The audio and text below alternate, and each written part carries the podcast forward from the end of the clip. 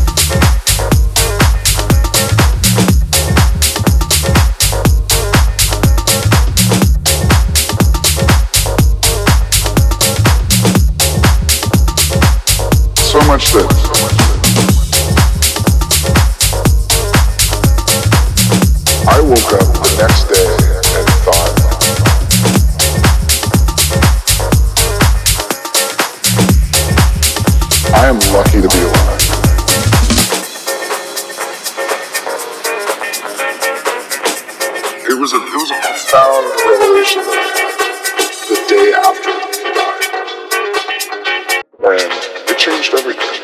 Like it, it honestly changed so much about my life. Where I felt like the most important thing was just appreciating being alive.